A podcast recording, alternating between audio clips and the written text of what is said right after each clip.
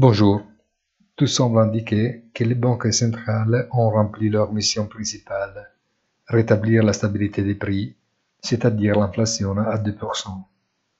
En réalité, ce niveau est encore loin et les données les plus récentes sont principalement les résultats de la comparaison avec les sommets de l'année dernière. Mais les marchés jouent en avance et les rallyes s'amorcent. Les rendements baissent, les indices augmentent fortement et la volatilité s'affondre.